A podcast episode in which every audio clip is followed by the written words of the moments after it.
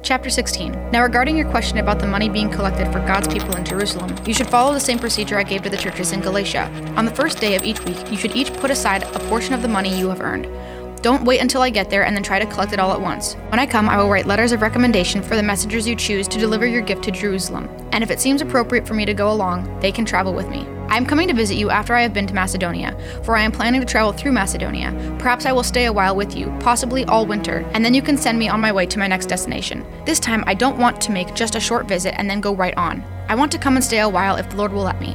In the meantime, I will be staying here at Ephesus until the festival of Pentecost. There is a wide open door for a great work here, although many oppose me. When Timothy comes, don't intimidate him. He is doing the Lord's work just as I am. Don't let anyone treat him with contempt. Send him on his way with your blessing when he returns to me. I expect him to come with the other believers. Now about our brother Apollos. I urged him to visit you with the other believers, but he was not willing to go right now. He will see you later when he has the opportunity. Be on guard, stand firm in the faith, be courageous, be strong, and do everything with love. You know that Stephanas and his household were the first of the harvest of believers in Greece, and they are spending their lives in service to God's people. I urge you, dear brothers and sisters, to submit to them and others like them who serve with such devotion.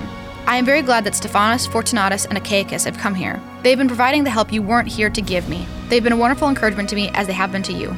You must show your appreciation to all who serve so well. The churches here in the province of Asia send greetings in the Lord, as do Aquila and Priscilla, and all the others who gather in their home for church meetings. All the brothers and sisters here send greetings to you. Greet each other with a sacred kiss. Here is my greeting in my own handwriting, Paul. If anyone does not love the Lord, that person is cursed. Our Lord come. May the grace of the Lord Jesus be with you. My love to all of you in Christ Jesus.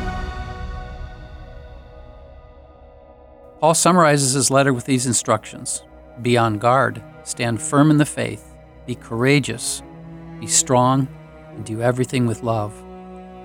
Why and how should you follow this advice?